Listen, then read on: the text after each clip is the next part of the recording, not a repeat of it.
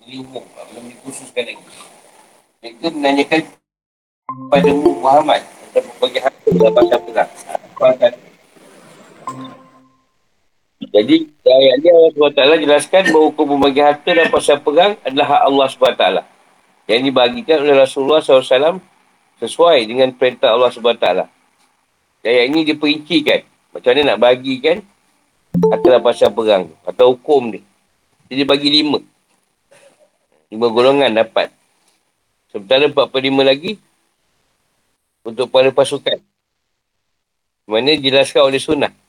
Itu dibagikan kepada tentera yang berperang, 1 bagian untuk pasukan infanteri, 2 atau 3 bagian untuk pasukan berkuda. Dengan dalil dijelaskannya bagian yang 1/5 dan tidak dijelaskannya bagian yang sisanya. Dan Allah SWT, sungguhnya segala yang kamu peroleh sebagai pasal perang. Al-Anfal 41. Al-Qutubi mengatakan Allah SWT menyandarkan ganimah untuk para ganimi, maksudnya orang yang ikut serta dalam perang. Tuhan dah meletakkan untuk bersandarkan pada atas pasal perang tu bagi orang berperang lah. Untuk 1/5-nya telah dia tentukan untuk orang yang disebutkan dalam kitabnya. Namun tak menjelaskan 4/5 bagian yang lain. Ini menunjukkan ganimah itu adalah milik para ganimi, ni orang berperang. Sebenarnya halnya, Allah SWT tidak menjelaskan tentang bagian 2/3 dalam firmannya. Dan dia diwarisi oleh kedua ibu bapanya saja. Maka ibunya mendapat 1/3. Kerana itu bagian bapaklah 2/3 dengan kesepakatan ulama.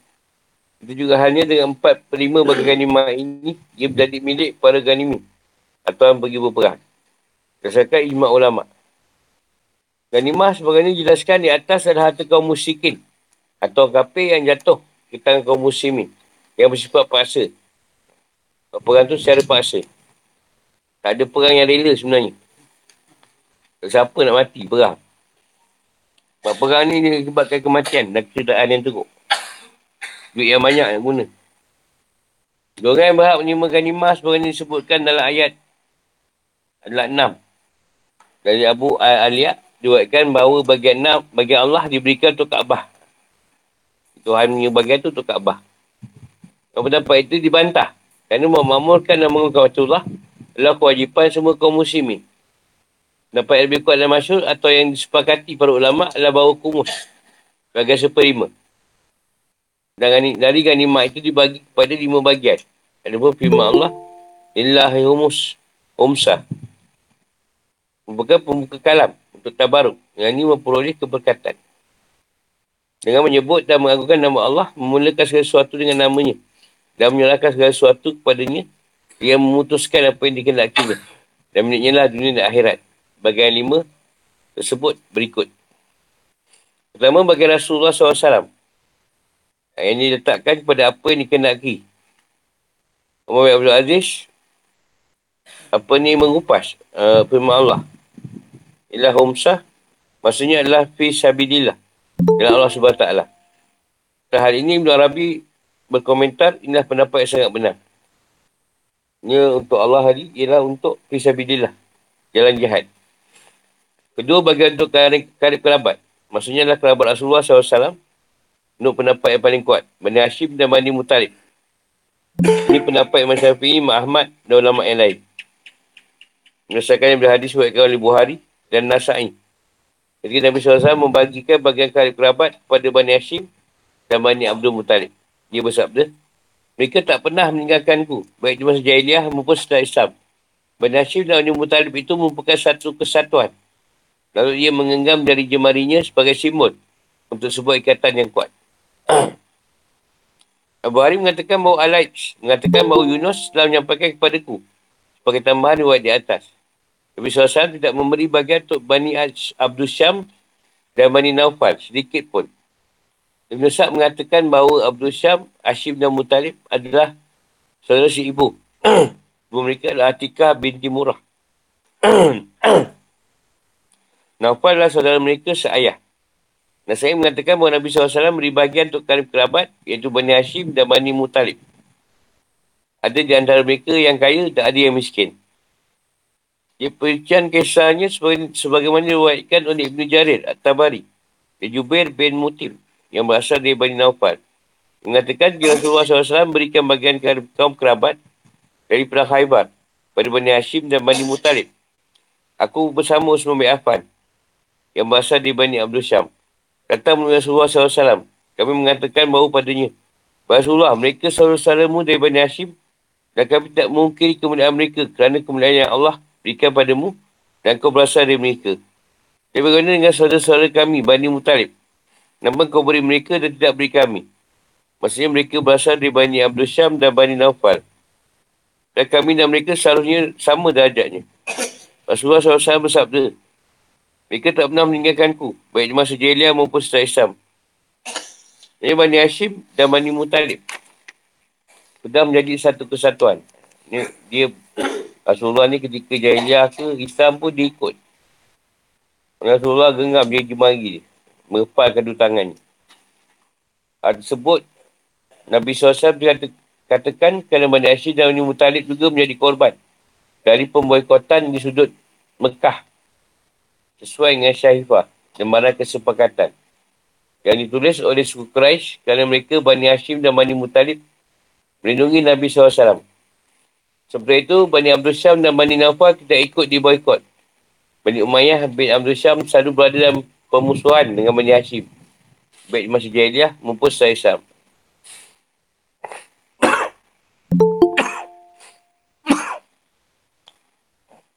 Nabi SAW wafat menurut Imam Syafi'i. Dapat ini sesuai dengan ayat. Ghanimah ini dibagi menjadi 5 bahagian. Sebagian untuk Rasulullah SAW yang digunakan untuk kemasyaratan kaum muslimin seperti persiapan untuk jihad. Misalnya membeli senjata, kuda dan sebagainya. Satu bahagian untuk kaum kerabat, baik mereka yang kaya maupun yang miskin. Bagikan pada mereka, Bani Hashim, Bani Muttalib. Dengan ketentuan bahagian laki-laki 2 kali lipat bahagian perempuan, 2 kali ganda. Sisanya adalah 3 golongan yang lain, iaitu anak yatim, orang miskin dan Ibn Sabir. Lebih itu bagi kepada 3 golongan lagi. Imam Abu Hanifah mengatakan bahagian Rasulullah SAW setelah beliau wafat menjadi gugur sebab kali telah wafat. Jadi bahagian Nabi bila Nabi wafat tak diberi lagi. Itu juga kaum kerabat. Mereka tak diberi kerana kemiskinan mereka dan tak diberikan kepada orang kaya antara mereka. Dan kubur sini dibagi menjadi 3 bahagian je. Anak yatim, orang miskin dan Ibn Sabir. Malik mengatakan bahawa tentang kumus diserahkan pada kebijakan imam yang pemimpin dan diserahkan pada Baitul Mal. Kalau sang imam ingin memberikannya pada golongan yang disebutkan dia dalam ayat itu, dia boleh lakukannya. Dan kalau ingin memberikannya pada sebagian golongan saja, dia juga boleh melakukannya.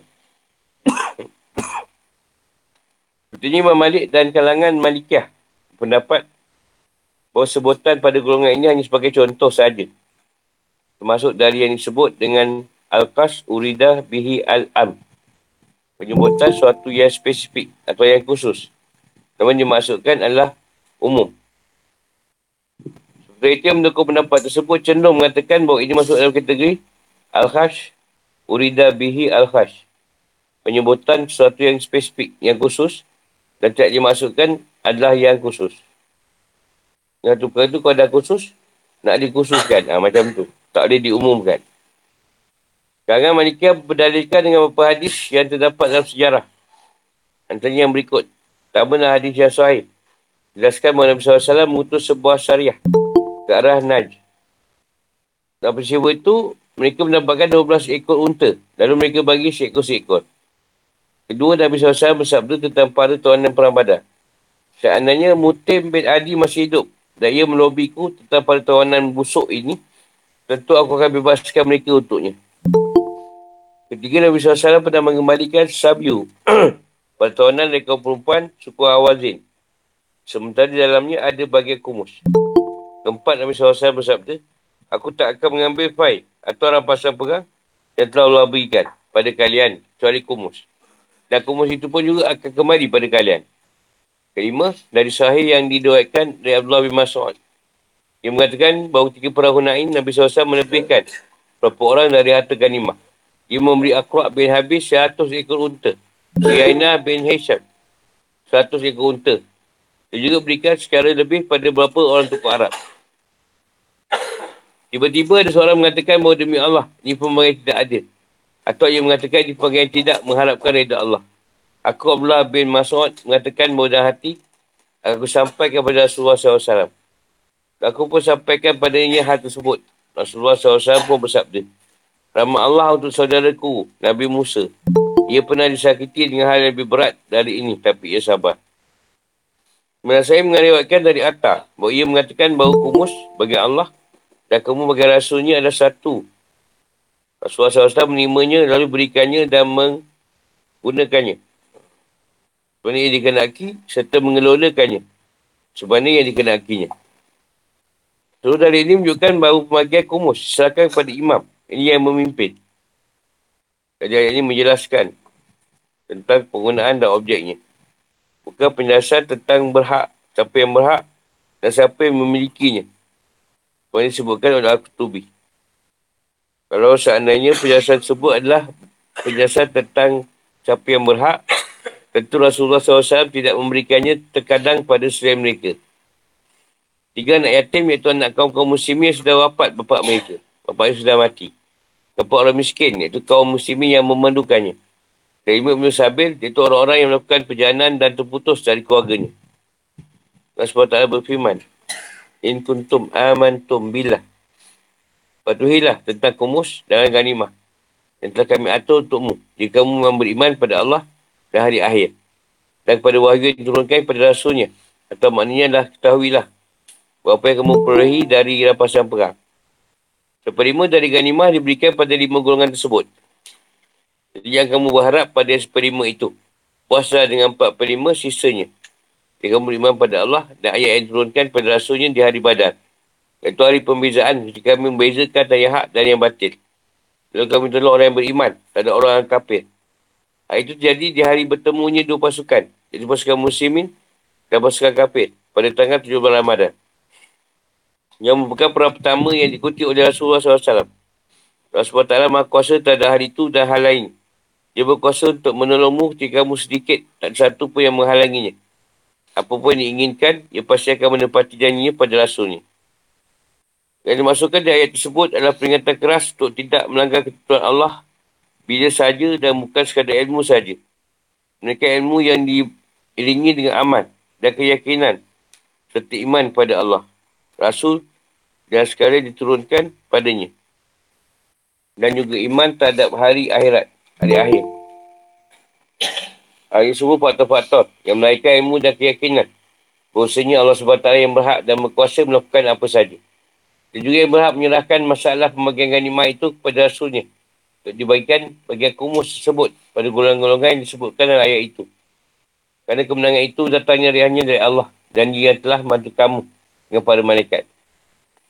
Jawab syarat dari ayat tersebut dapat dipahami dari kalimah yang disebutkan sebelumnya, iaitu jika kamu beriman pada Allah, amalkanlah, patuhilah dan serahkanlah semuanya pada Allah dan pembagian ghanimah telah diberitahukannya padamu.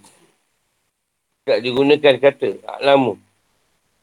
Kerana tujuh semuanya adalah amal dan bukan sekadar ilmu dan keyakinan.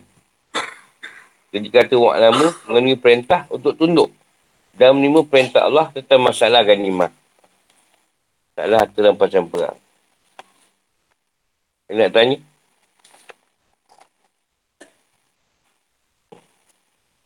Fikir kehidupan atau hukum?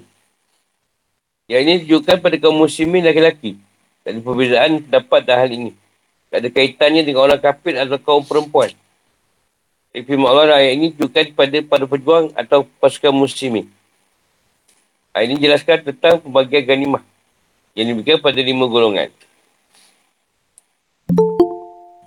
Ayat ini juga menunjukkan bahawa 4/5 bagian sisanya adalah milik para ghanim, pasukan ikut berperang. Ini boleh dipahami dan tidak disebutkannya secara tegas tentang pembagian atau penggunaan bagian 4/5 tersebut. Kerana itu bagian tersebut dibagikan pada para ghanim, pada orang yang berperang. Ayat balance tu lah. Lebihan tu tadi. Ayat ini juga jelaskan bahawa jika beriman pada Allah, terapkanlah hukum tentang pembagian ini. Ini berarti kalau tidak terapkan hukum pembagian ini, berarti tidak ada iman pada Allah SWT. Dan ayat ini juga disebutkan bahawa hari Badar dinamakan juga hari Furqan. Membezakan dari hak dan yang batin. Maksud dia, hari Furqan. Ayat ini merupakan penjelasan terhadap ayat di awal surah Al-Anfal yang masih bersifat umum. Ibn Abdul Bar mengatakan bahawa ayat ini turun setelah ayat mereka menyerahkan kepada Muhammad tentang berbagai harta rampasan perang. Al-Anfal 1. Dan bahawa 45 dari ganimah dibagikan kepada orang yang berperang atau ganim. Begitu ulama mengatakan bahawa ini dispesifikasikan atau dikhususkan pada 3 hal. Iaitu harta milik musuh yang terbunuh menjadi milik pembunuhnya. Kita bunuh orang tu, kita dapat harta orang tu. Bila hal ini sudah diumumkan oleh imam, ini pemimpin sebelum peperangan dimulai. Demikian juga dengan pertawanan, keputusan ada sepenuhnya tangan imam. Tanpa ada perbezaan pendapat para ulama' dalam hal ini. Tanah atau daerah yang ditaklukkan juga demikian. Ia tak termasuk dalam umum ayat ini untuk pendapat majoriti ulama' berdasarkan khabar. Diriwayatkan oleh Abu Daud dari Abu Al-Aliya mengatakan bahawa kalau tidak mengingat orang-orang yang datang di kemudian hari, tentu setiap daerah yang ditaklukkan akan langsung aku bagi. Kemudian Rasulullah SAW membahagi daerah Khaybar. Dengan demikian, yang dibagi hanya harta yang berpindah sahaja. Itu dapat dipindahkan dari satu tempat ke tempat yang lain. Imam Syafi'i mengatakan bahawa setiap harta ganimah yang diperoleh dari ahli Darul Harb, orang kafir yang tinggal di negara bukan Islam, baik sedikit maupun banyak, baik berupa rumah, tanah, barang dan sebagainya, sebab itu mesti dibagikan. Kalau lelaki-lelaki sudah balik untuk yang terakhir ini seorang imam berhak memutuskan apakah ia akan mengampuni atau membebaskan mereka, membunuh atau menjadikan mereka sebagai tawanan perang, berdasarkan dengan umumnya ayat di atas. Dia juga mengatakan bahawa tanah juga termasuk dalam harta ganimah. Kerana itu juga wajib dibagi sebagai hanya harta ganimah yang lain. Rasulullah SAW sendiri telah membagi daerah Khaybar yang ditakluknya melalui perang. Seandainya boleh dikatakan bahawa dalam hal ini tanah atau daerah dikecualikan. Tentu juga boleh. Dan sah-sah sahaja kalau hal tersebut dikatakan juga berlaku pada selain tanah atau daerah. Selain demikian, tentang hukum yang terkandung ayat ini menjadi tidak ada gunanya. Ada poin dalam surah Al-Ashr 9 tak boleh dijadikan sebagai hujah atau dalil kerana ayat tersebut membicara tentang fai, bukan ganimah. Ayat dan orang-orang yang datang sesudah mereka, Muhajirin dan Ansar. Al-Ashr 10. Sebenarnya hanyalah pembuka kata dan bentuk doa untuk orang-orang yang lebih dahulu beriman dari mereka. Tak lebih dari itu. Cara itu apa yang dilakukan oleh Umar bin Khattab dengan mewakafkan daerah yang ditaklukkannya. Mungkin saja daerah yang diwakafkannya itu ada fai atau boleh jadi ganimah. Jadi pajakan. Namun ia telah meminta kerelaan para pemiliknya dan mereka pun mengadakannya sehingga ia mewakafkan daerah tersebut dan tak perlu pada persetujuan siapa pun. Jadi diwakafkan bahawa Umar telah meminta persetujuan dan kerelaan daripada pemilik tanah di daerah tersebut. Begitu juga dilakukan oleh Rasulullah SAW terhadap tawanan perempuan dari suku Hawazin. Ketika mereka datang, Rasulullah SAW minta kerelaan para sahabatnya untuk lepaskan tawanan yang mereka miliki. Kalangan Hanafi mengatakan bahawa mengenai tanah atau daerah, seorang imam boleh memilih. Ia boleh membagikannya atau membiarkannya berada di tangan masyarakat daerah tersebut dan menunjuk seorang kharaj, jadi pemungut pajak untuk hasil tanah atau cukai. Sehingga dengan demikian, daerah tersebut menjadi milik mereka. Sehingga daerah sud, daerah yang diperoleh secara damai. Ada pun tentang salab. Menurut pendapat Malik, Abu Hanifah dan Al-Sawri, bukan hak si qatil. Ini orang yang membunuh seorang terhadap musuh dalam peperangan. Akan tetapi setelahnya sama dengan harta ganimah. Kecuali kalau sang pemimpin atau panglima perang mengatakan, siapa yang berhasil membunuh seorang terhadap musuh, ia berhak terhadap salab ni.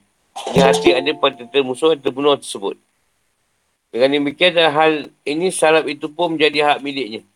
Dengan kata lain, sabda Nabi SAW di atas, merupakan tasyaruh, ini perbuatan atau perkataan Nabi SAW dalam koridornya sebagai seorang pemimpin, imamah dan tokoh politik, siasah, sehingga pembelakuan sabda tersebut memerlukan izin yang baru dari seorang pemimpin di setiap masa. Ma'alais Al-Auzai Syafi'i dan lain berpendapat bahawa salab menjadi milik Al-Qatil dan keadaan apa pun, baik ada pengumuman dari imam maupun tidak. Tapi menurut pendapat Syafi'i, si qatil baru berhak terhadap salab tersebut kalau ia membunuh seorang musuh yang datang menghadangnya dan bukan musuh yang ada daripadanya. Kata lain, menurut pendapat ini, sabda Nabi SAW tersebut muncul dan beliau dalam sifat penyampaian wahyu. Dalam keadaan beliau sebagai seorang Nabi, sehingga dia tak memerlukan izin dari seorang penguasa atau pemimpin sama sekali. Pendapat Imam Syafi'i, salaf tidak dibagi 5. Berdasarkan hadis yang diriwayatkan oleh Abu Daud dari Auf bin Malik Al-Ashr, Al-Ashjai dan Khalid bin Walid, bahawa Rasulullah SAW menetapkan salat itu menjadi milik si katil dan tidak dibagi menjadi 5. Mereka ulama berpendapat salat itu tak diberikan pada si katil, kalau tak ia memberikan bukti bahawa ia memang telah membunuh seorang musuh. Jika ulama tersebut mengatakan bahawa seorang saksi saja sudah cukup. Berdasarkan hadis Abu Qatada. Nama dia pun dapat, dan inilah pendapat Syafi'i. Misalnya ada 2 orang saksi atau seorang saksi ditambah dengan sumpah. Nabi SAW memberikan salat pada Abu Qatadah atau persaksian di Aswad bin Kuzai dan Abdullah bin Unais. Al-Auzai dan Al-Aid mengatakan salat diberikan pada si katil langsung. Tak ia mengatakan telah membunuh seorang musuh. Persaksian itu tidak beri syarat dalam hal ini. Nabi SAW memberikan pada Abu Qatadah salat musuh dibunuhnya tanpa saksi dan sumpah.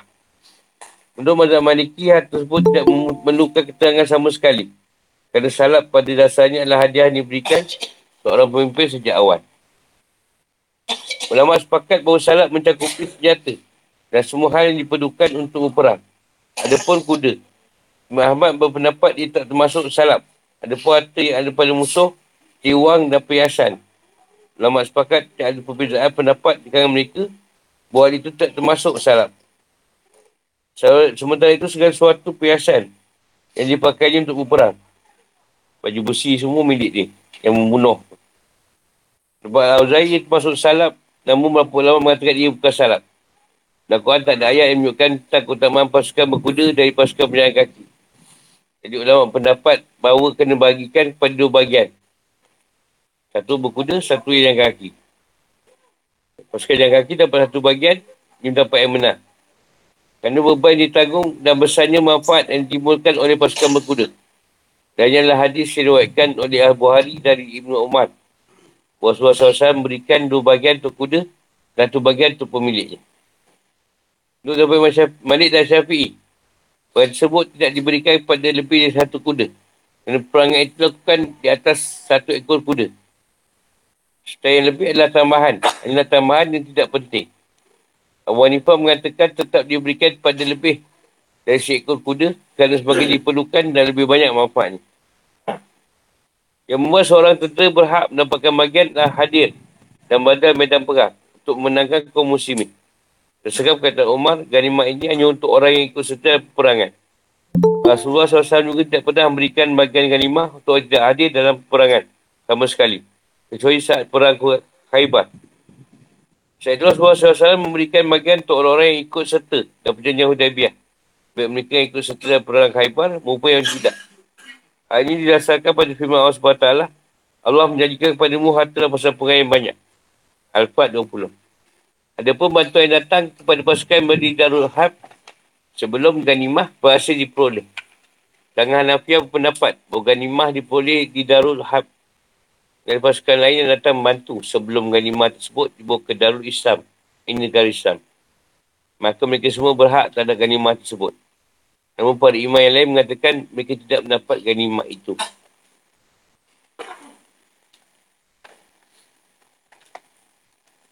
Nak tanya? Tak ada berperang. Jadi cerita ni belum nak digunakan lagi. Baca je lah pengetahuan. Tak ada lah, tunggu perang balik lah. Buat ada balik. Dia dah pergi haji. Dia nak ganimah apa lagi. Kerajaan ambil lah. Dia tak ada gaji. Tentera. Tu dalam pasal perang.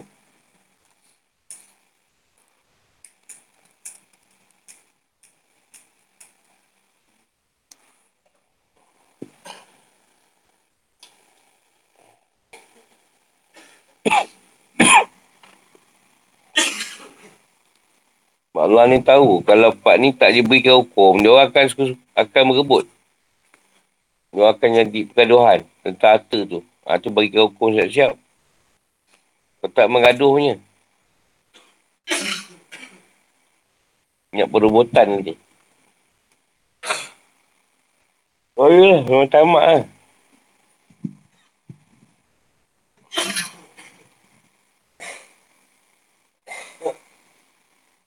Dan sekarang banyak masuk pada Baitul Mal lah. Kata orang tak ada dituntut, Baitul Mal ambil.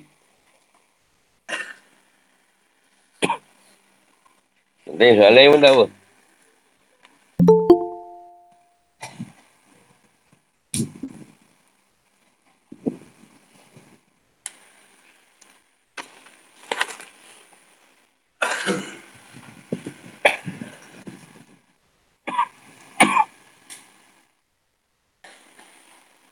Kata tak ada cerita kroni lah. Kat sini boleh ambil cerita kroni tu. Allah ni letak.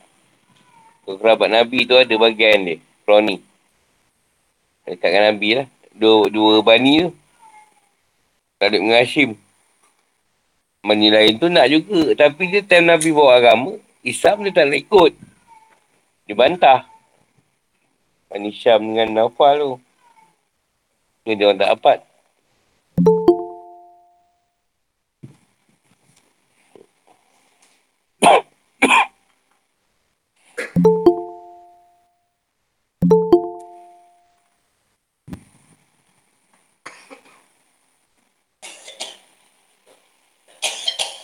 Soalan tak? Sampai situ je sebenarnya. Nak boleh cepat je.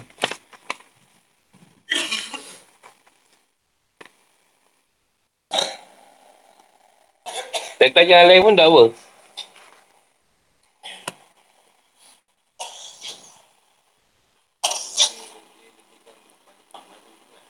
Ah, keluarga Nabi tu, yang menyokong Nabi tu, dan yang perang tu 45 dapat. Jadi 5 tu Allah Rasul, satu Allah Rasul, nak yatim, kau kerabat, nak yatim. Nabi tu kau kerabat lah. Anak yatim, apa ni orang miskin, Ibn Sabit. Oh yang ni. Ah, dia tak berperang. Yang berperang ni 45. Bagian ni. Lepas tu bagilah sama yang berperang. Dulu tak ada, askar tak ada gaji. Kalau ada gaji tak adalah. Sekarang kan, gaji ambil lah. Tak ada peperangan lah. Tak ada perang. Peperang sekarang pun, macam barat sana lebih menjahanamkan negara orang tu je. Bukan dia nak takluk. Kata Rusia Ukraine, dia menjahanamkan je negara tu. Bukan nak takluk sangat. Dia ni hantar bom. Ah, meletup dah. Syok lah. Sampai mati.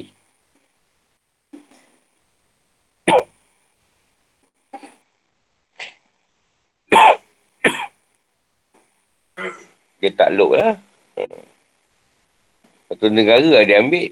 Dulu mana ada. Macam sekarang. Dalam politik ni mana-mana pun ada orang jahat lah. Gunting dan lipatan semua ada dalam tu. Politik tu. Yang tak buah hati, bisa ada. Dengan contoh dia kata tak adil. Nabi cakap lah, kau dulu time aku buat agama, kau kat mana? Kau tak sokong pun. Jadi bila Pak Azam pasal perang, kau pun nak sama macam orang yang sokong aku. Mana sama? Mesti benda tu berikut pada keadaan perjuangan tu. Nabi mesti memberatkan orang yang dekat dengan dia. Yang menyokong dia, susah ke senang sokong dia. Ha, tu kuat lah tu.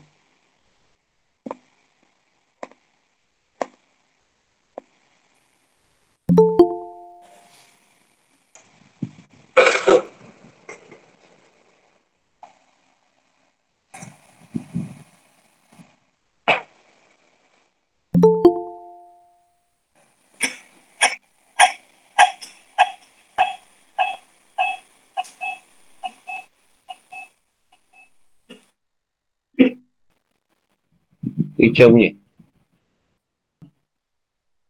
Tak nak. Dia pakai saya punya.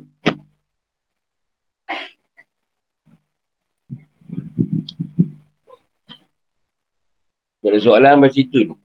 Kalau kita jumpa Jumaat depan. Assalamualaikum warahmatullahi wabarakatuh.